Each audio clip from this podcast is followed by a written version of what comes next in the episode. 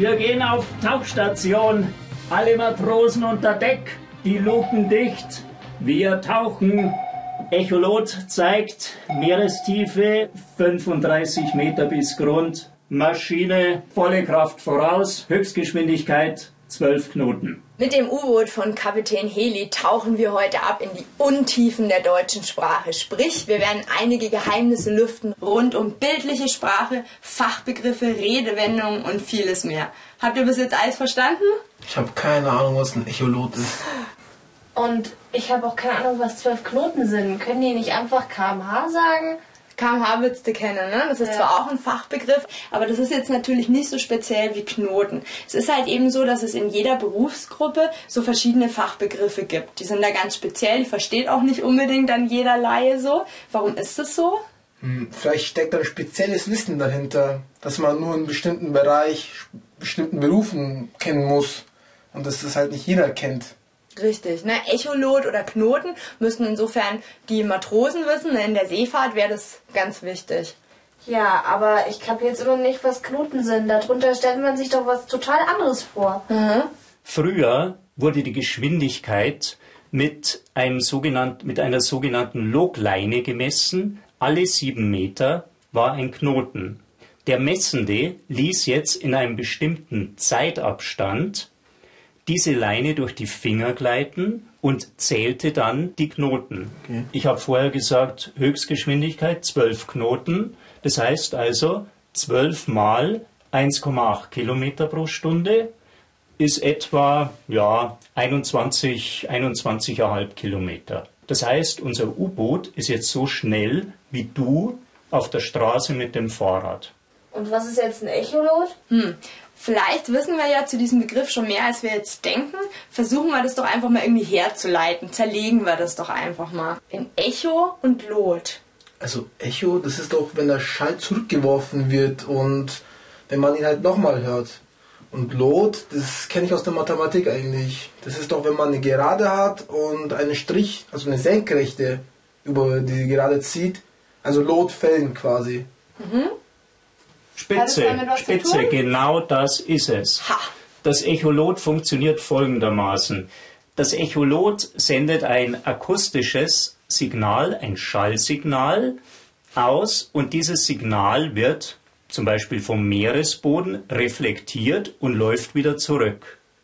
Anhand der Zeitmessung, Zeit, Aussenden des Signals, Rückkunft des Signals lässt sich dann genau die Entfernung oder Tiefe feststellen. Und wenn euch jetzt solche Fachbegriffe im Alltag begegnen, gibt es jetzt halt ein paar Möglichkeiten, damit umzugehen. Entweder wir machen es so wie beim Echolot, wir versuchen die irgendwie herzuleiten, vielleicht indem wir sie zerlegen. Oder aber wir fragen nach, ja, zum Beispiel den Chef, den Koch oder den Arzt oder wen auch immer. Oder zur Not können wir natürlich auch immer noch im Wörterbuch nachschlagen. Na gut, dann würde ich sagen, tauchen wir auf!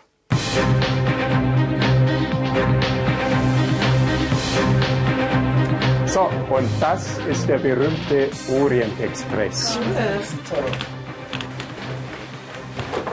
Wir sind jetzt hier im Orient Express und wir werden jetzt unsere Reise durch die deutsche Sprache fortsetzen. Weil die deutsche Sprache ist nämlich wirklich was Spannendes. Die verändert sich nämlich ständig. Es kommen immer wieder neue Wörter dazu. Manche verschwinden auch, wenn man sie zum Beispiel nicht mehr braucht. Und ein neuer Begriff, den ihr bestimmt alle kennt, ist Public Viewing. Da denkt man vielleicht am Anfang, das stammt aus dem Englischen, ist aber falsch. Ja, der ist hier in Deutschland entstanden. Kennt ihr den? Wisst ihr, was das bedeutet? Ja, das macht man doch bei der Fußball-W M oder E M. Da sitzt man sich in irgendeinem Biergarten und schaut dann öffentlich gemeinsam Fußball. Ich sehe, du hast Erfahrung und du hast ganz recht. Das gibt es auch erst seit der W M zweitausendsechs. Außerdem ist es jetzt so, dass sich die deutsche Sprache immer mal Wörter aus anderen Sprachen leiht. Wenn sie zum Beispiel für bestimmte Begriffe kein eigenes Wort hat oder wenn der Begriff direkt aus dem anderen Land, aus der anderen Sprache stammt. Da gibt es dann zum Beispiel die Lehnwörter. Zum Beispiel Fenster kommt eigentlich aus dem Lateinischen. Fenestra wird im Deutschen aber anders ausgesprochen. Das sind Lehnwörter. Es gibt aber auch Fremdwörter, da ist es so, die werden genauso ausgesprochen wie in einer anderen Sprache. Zum Beispiel Fast Food. Andere Beispiele? Ach so, ja. Deshalb isst man Steaks oder man findet etwas cool oder uncool. Ja, und ich checke immer meine E-Mails ab. Also manche Leute, die finden das ja blöd, dass wir so viele englische Wörter benutzen. Und die nennen das dann Denglisch, also eine Mischung aus Deutsch und Englisch. Aber die Sprachwissenschaftler nennen das Anglizismen, also Wörter, die sich die Deutschen aus der englischen Sprache ausleihen. Richtig, das ist aber manchmal auch ganz schön irreführend. Handy heißt zum Beispiel in der englischen Sprache praktisch. Was sagen denn jetzt die Engländer zum Handy? Wisst ihr das? Mobile Phone. Ach, du Fuchs. Früher war übrigens Französisch die Sprache der Adeligen und es war très chic, wenn man sich da äh, Wörter ausgeliehen hat. Das heißt, man hat solche Worte verwendet wie Trottoir für Bürgersteig oder Canapé für Sofa, Salon, ja, stammt auch aus dem Französischen.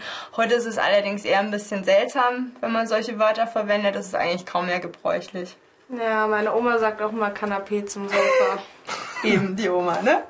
Also ihr seht, die Feinheiten der deutschen Sprache haben es in sich. Das ist aber nicht nur in der deutschen Sprache so, sondern auch in anderen Sprachen. Da gibt es auch Fremdwörter, Lehnwörter, Fachbegriffe natürlich. Und wir gehen jetzt gleich weiter zum Bahnhof und da beschäftigen wir uns mit Metaphern, wenn wir dann sehen, was das ist, sprachlichen Bildern, Redewendungen, Sprichwörtern. Ihr dürft also gespannt sein.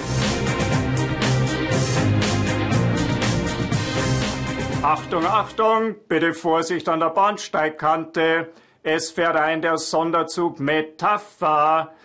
Herzlich willkommen im Hauptbahnhof. Vielen herzlichen Dank, Schaffner Heli, für den tollen Empfang. Wisst ihr überhaupt, was eine Metapher ist? Keine Ahnung. Würden Sie es uns erklären? Gerne. Das Wort Metapher kommt aus dem Griechischen und bedeutet so viel wie transportieren, übertragen. Von einer Metapher spricht man, wenn man etwas nicht wortwörtlich meint, sondern im übertragenen Sinne. Man könnte dabei auch von einem bildhaften Gleichnis sprechen. Mhm. Das heißt, man versucht irgendwas mithilfe eines Bildes, mithilfe eines Vergleichs anschaulicher zu machen. Ne? Ja. Wie wenn ich jetzt zum Beispiel sagen würde, Lisa, meine Sonne. Oder Ivo, du bist ein Fuchs. Was würde ich dann damit meinen? Dass ich schlau bin, intelligent, flink. Meine ich ihr? Okay, keine Ahnung. Kennt ihr andere Metaphern? Ja, zum Beispiel Ohrwurm oder Bücherwurm. Jeder kennt diese Würmer, aber eigentlich gibt es die gar nicht. Nee, die gibt es eigentlich gar nicht wirklich, ne? Ähm, alles verstanden? Ich verstehe nur Bahnhof. Ah, danke. Eine schöne Redewendung. Die meint, dass du gar nichts verstanden hast. Aber wo kommt denn die her? Die Redewendung, ich verstehe nur noch Bahnhof, kommt aus der Zeit Ende des Ersten Weltkrieges. Für die Soldaten war Bahnhof ein Symbol für Heimaturlaub. Okay. Gespräche, die nicht über Heimat oder Urlaub gingen, wurden dann ganz abrupt abgebrochen, eben mit dieser Redensart, ich verstehe nur noch Bahnhof. Mhm. Super. Und wir wechseln jetzt nicht nur das Gefährt, sondern auch die Zeit. Und zwar verschwinden wir jetzt gleich auf die Titanic ins Jahr neunzehnhundertzwölf.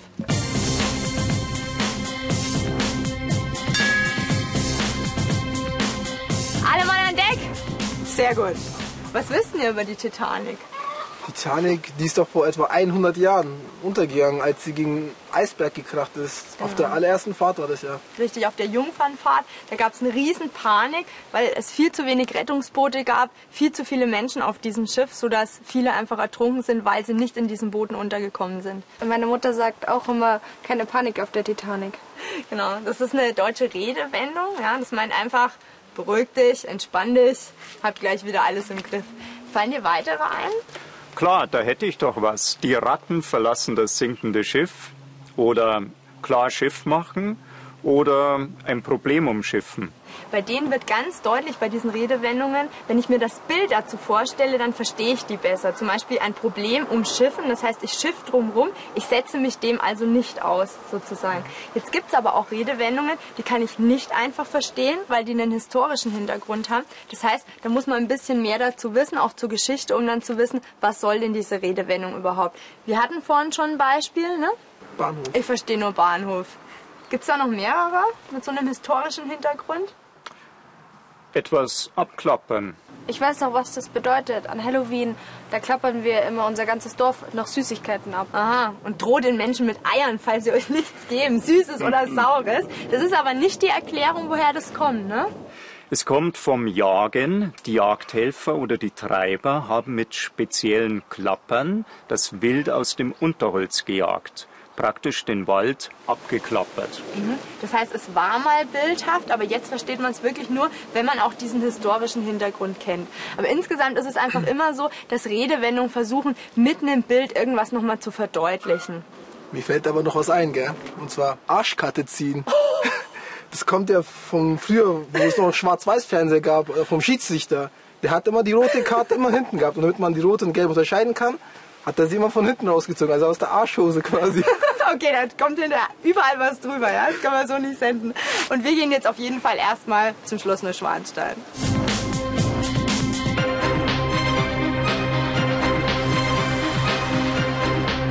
Seid bestimmt jetzt schon die ganze Zeit gespannt, wo wir hier eigentlich sind. Und jetzt kann ich es euch ja verraten. Wir sind hier in einem verwunschenen Garten, in einem verwunschenen Apfelgarten, genauer gesagt. Und der Besitzer ist der Heli. Und das Schloss und die Titanic und der Bahnhof und alles drumherum gehören natürlich auch dazu. Und wir machen jetzt gleich weiter mit den Sprichwörtern. Aber vorher schauen wir nochmal, ob ihr euch gemerkt habt, was wir bis jetzt alles gemacht haben. Fachbegriffe. Jede Berufsgruppe hat eigene Fachbegriffe. Wir haben über Fremdwörter gesprochen, über Metaphern und über Lehnwörter. Richtig. Und über Redewendungen. Gut, können wir also weitermachen mit den Sprichwörtern. Sprichwörtern gehören auch zur bildhaften Sprache.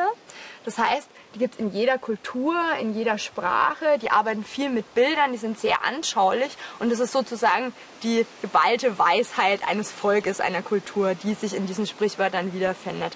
Man muss auch ein bisschen aufpassen, weil bei den Sprichwörtern ist es so, ich kann die nicht beliebig abändern. Also ich kann zum Beispiel nicht sagen, ich äh, laufe ins Fettnäpfchen, sondern ich muss dann sagen, ich trete ins Fettnäpfchen. Sonst passt das Sprichwort einfach nicht. Und jetzt gucken wir mal, wie gut ihr Sprichwörter versteht. Ich habe euch nämlich welche mitgebracht und wir fangen an mit, man soll den Tag nicht vor dem Abend loben. Das heißt doch, man soll sich halt nicht zu früh freuen. Richtig, versuchen wir es noch mit einem anderen. Lieber den Spatz in der Hand als die Taube auf dem Dach. Naja, dass man lieber einen kleinen Gewinn nimmt, als nur die Aussicht auf einen großen Gewinn. Dann hat man am Ende vielleicht gar nichts. Super. Fällt dir eins ein, so ein Sprichwort? Ja, ähm, der Apfel fällt nicht weit vom Stamm. Mhm. Da kenne ich sogar eins auf Türkisch, das ist sehr ähnlich und das heißt Armut ağacın dibine düşer. Und das heißt einfach nur, die Birne fällt nicht weit vom Stamm. Dankeschön. Und was bedeutet das dann letztendlich? Wahrscheinlich bedeutet das das Gleiche, oder? Ja, dass die Kinder den Eltern sehr ähnlich sind. Heli, was haben wir noch für Sprichwörter? Ja, zum Beispiel in den sauren Apfel beißen. Oder Äpfel mit Birnen vergleichen. Oder etwas für einen Apfel und ein Ei verkaufen. Super, also ich sehe, mit Sprichwörtern kennt ihr euch aus. So kann Sprache wirklich Spaß machen und weitere Erklärungen findet ihr online.